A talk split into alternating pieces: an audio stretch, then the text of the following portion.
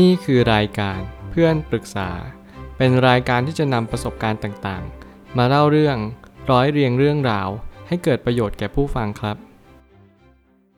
สวัสดีครับผมแอดมินเพจเพื่อนปรึกษาครับ วันนี้ผมอยากจะมาชวนคุยเรื่อง จงเปิดปิดตัวเองเมื่อถึงเวลาของชีวิต ข้อความทวิตจากเจมส์เคลียร์ได้เขียนข้อความไว้ว่า ฉันมักจะเคารพคนที่สามารถเปิดและปิดได้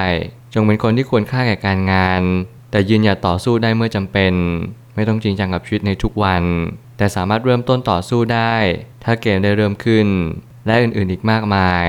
แล้วการจะเป็นแค่สิ่งในสิ่งหนึ่งในทุกเวลานั้น เป็นสิ่งที่ไม่เหมาะควรอย่างยิ่ง ซึ่งข้อความทวิตนี้ผมเห็นด้วยอย่างยิ่ง แล้วก็มีความคิดที่จะอธิบายเรื่องนี้นานมากแล้ว เพราะว่าการที่เราจะเปิดปิดสวิตช์ของตัวเองได้นั้น เราจะเป็นจะต้องฝึกปรือตนเองอย่างยอดเยี่ยม และก็ยิงยวด หากเราไม่สามารถที่จะเปิดปิดสวิตช์ของตัวเองได้ เมื่อนั้นเราจะพบเจอปัญหามากมาย มีหลายคนมากที่เวลาเราเลิกกับแฟนเราไม่สามารถที่จะเปิดสวิตช์ของการเข้าใจความจริง แล้วก็มีหลายคนมากๆที่ เวลาเรามีแฟนใหม่ เราก็ไม่สามารถปิดสวิตช์ของการลดละอัตราตัวตน รวมถึงลดการเอาชนะลง มีหลายคู่ที่ผมเชื่อว่าเราต้องใช้สวิตช์ที่เปิดปิดเนี่ยตลอดเวลา ในทุกๆปัญหาชีวิตในทุกๆ บริบทของชีวิต เราจำเป็นจะต้องเฟ้นหาแล้วก็ไขวายคว้า ว่าตัวเราต้องการอะไรในชีวิตกันแน่ จงเรียนรู้ว่าทุกๆ อย่างมันมีวันที่ดีและวันที่แย่ เมื่อไหร่ก็ตามที่วันที่แย่มาถึง จงเปิดสวิตช์ของการยอมรับความเป็นจริง จงเรียนรู้ว่านี่คือวันที่เราต้องอดทนอย่างยิ่ง แม้กระทั่งวันที่วิกฤตของโรคระบาดมาถึง ผมมีสวิตช์หลายอันมาก ที่ผมเชื่อว่าผมเปิดมันแล้วผมก็ใช้มันในวันที่ทุกคนต้อง work from home ต้องอยู่ในบ้านแล้วก็ไม่สามารถออกไปไหนได้ แน่นอนใครที่ชอบเที่ยวชอบออกจากบ้าน มันเป็นอะไรที่ทรมานมากๆ ผมกล้าบอกเลยว่าผมก็ไม่ใช่ชอบอยู่บ้านขนาดนั้น แต่ผมก็สามารถอยู่บ้านอย่างมีความสุขได้แต่ที่แน่ ๆ ที่สำคัญที่สุด ผมบอกตัวเองเสมอว่าผมพยายาม เปิดสวิตช์ของตัวเองเกือบทั้งหมดแล้ว นั่นหมายความว่าถ้าเกิดสมมติมีการล็อกดาวน์อีก มีปัญหาเข้ามาอีก ผมอาจจะรับไม่ไหวก็ได้ แต่แน่นอนทุกอย่างต้องมีแผน 2 แผน 3 แล้วก็แผน 4 คุณต้องมีแผนสำรองเอาไว้ด้วย ไม่อย่างนั้นถ้าสวิตช์คุณเปิดหมดแล้ว หรือว่าปิดหมดแล้ว แต่มันไม่ทำให้คุณดีขึ้น คุณจงมีสติและรู้ว่า วันหนึ่งย่อมดีขึ้น ไม่มีสิ่งใดตลอดไป ทุกอย่างมันจะต้องผ่านไปอย่างแน่นอน ผมไม่ตั้งคำถามขึ้นมาว่า จงเป็นธาตุทั้ง 4 คือเป็นทั้งดิน น้ำ ไฟและลม แปลเปลี่ยนไปตามสภาวะแวดล้อมไม่ใช่เปลี่ยนไปตามอารมณ์ที่อยากจะเป็น ถ้าเกิดสมมติเราเป็นมนุษย์คนหนึ่งที่ตามสถานการณ์ ไม่ทวนกระแสสถานการณ์ต่างๆ ไม่สร้างความบาดหมางกับทุกๆ สิ่งทุก ๆ อย่างตลอดเวลา มองเห็นเหตุการณ์เป็นเรื่องของลมที่มันพัดผ่านเข้ามา บางครั้งลมแรงมากเราก็ควรจะหลบภัย อยู่ในที่มิดชิดหรือที่ปลอดภัย บางครั้งลมโชยมาเบาๆเราก็อาจจะเดินเล่น ชมนกชมไม้ หรือมองอะไรต่างๆ เพื่อเราได้ขบคิดต่อชีวิต สิ่งนี้เป็นสิ่งที่สำคัญอย่างยิ่งที่เราจะต้องค่อยๆคคิดและพิจารณามัน ว่าเราควรทำยังไงต่อสถานการณ์ไหนแน่นอนเรื่องราวเหล่านี้มันคือการเล่นแร่แปรธาตุมันไม่ใช่เรื่องง่ายแล้วมันเป็นเรื่องยากอย่างยิ่ง บางคนอาจจะมองว่าทำไมชีวิตฉันต้องมานั่งปรับตัวอะไรมากมาย ฉันก็แค่อยากเป็นคนอย่างนี้อยากทำอย่างนี้ อยากพูดแบบนี้ออกไปทำไมมันผิดด้วยเหรอ ทุกๆอย่างมันก็เป็นประชาธิปไตยไม่ใช่เหรอ เรามีโอกาสที่จะพูดอะไรก็ได้ มีอำนาจที่จะทำอะไรก็ได้ โดยที่มันไม่ผิด ซึ่งแน่นอนผมก็กล้าพูดว่าแน่นอน ทุกคนมีโอกาส ทุกคนมีอำนาจ แต่มันอยู่ในกรอบของศีลธรรมและจริยธรรมเสมอ ถึงแม้ว่าเราจะไม่ผิดกฎหมาย แต่อย่างน้อยที่สุด คุณต้องระลึกดูว่า สิ่งใดที่มันเบียดเบียนคนอื่น และตัวเอง สิ่งนั้นแหละเป็นสิ่งที่ไม่ดี และเป็นสิ่งที่ผิด ชีวิตคือการเล่นแร่แปรธาตุก็เพียงเพราะชีวิตเป็นการจัดสมดุลของอารมณ์ในแต่ละวัน หากเราไม่สามารถปรับตัวตามธรรมชาติได้ เราจะทุกข์หนักมาก แล้วนี่คือความเป็นจริงของชีวิตว่า ถ้าเกิดสมมติเราไม่สามารถปรับตัวได้เลย เราจงเรียนรู้ว่าเราจะต้องปรับตัวอย่างมากต่อไป ถึงแม้คุณไม่ปรับตัวในวันนี้ มันก็ไม่ได้การันตีว่าคุณจะไม่ปรับตัวในอนาคต การเปิดปิดสวิตช์ในตัวเองได้เนี่ยดีเยี่ยมเลย เราจงยืนหยัดต่อสู้ในวันที่ควรยืนหยัดต่อสู้ เราควรยอมสีเราลาบ ในวันที่เราควรยอมสีเราลาบ ผมเชื่อว่าเราควรเก่งในวันที่เราควรที่จะเก่งกับมัน แล้วผมก็ยังเชื่อว่าเราควรจะยอมแพ้มัน ในวันที่เราไม่สามารถสู้มันได้ แต่มันไม่ได้หมายความว่าเราจะต้องยอมแพ้หรือต้องสู้ตลอดเวลา เราจงเรียนรู้เรื่องของการจับจังหวะชีวิตให้เป็นเลือกที่จะพูดในณเวลานี้เลือกที่จะเงียบในณเวลานั้น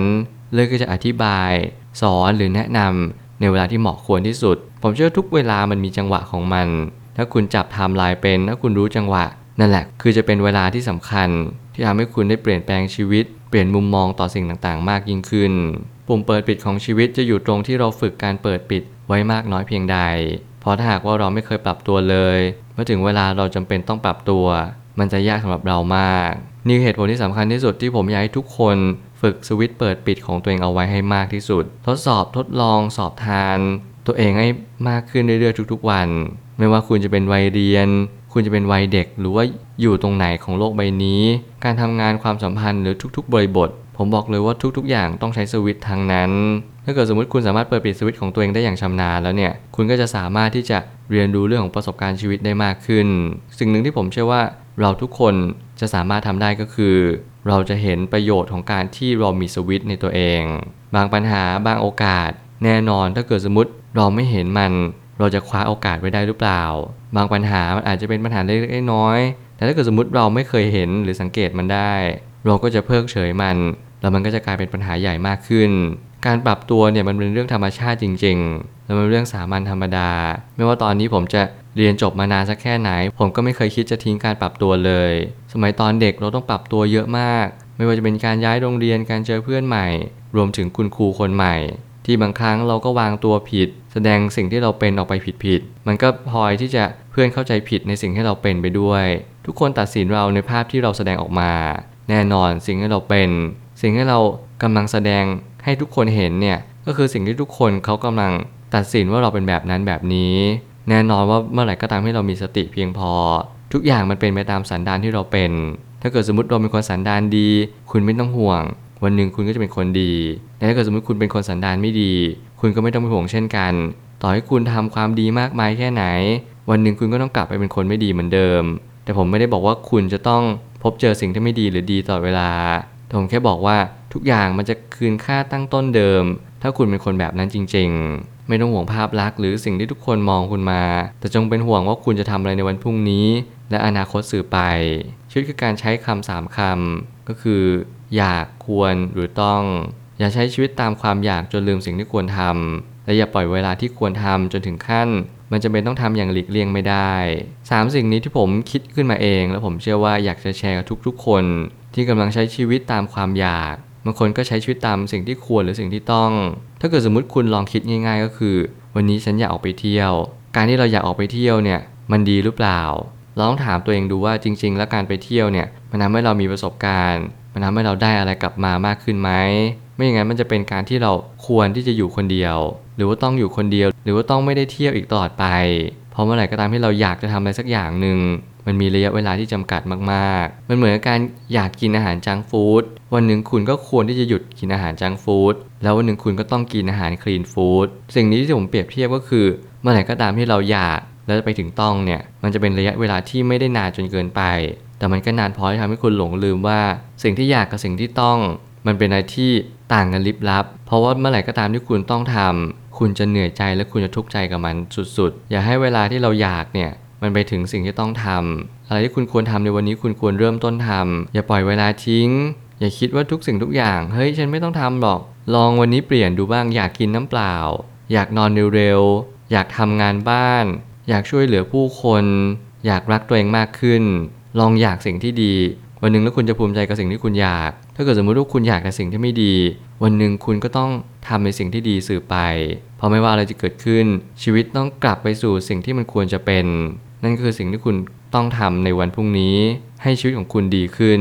สุดท้ายนี้จงเตรียมพร้อมรับมือกับอุปสรรคที่เกิดขึ้น หากเราไม่พร้อมในวันที่ถึงเวลาแล้ว เราก็จะมีโอกาสพ่ายแพ้ในเกมสูงมาก แต่ก็อย่าลืมที่จะพัฒนาตนเองอยู่เสมอ วันหนึ่งต้องใช้พลังนี้แน่นอน หากคุณเป็นคนเดินดิน เป็นมนุษย์ธรรมดาคนหนึ่ง คุณจงเรียนรู้ที่จะปรับตัว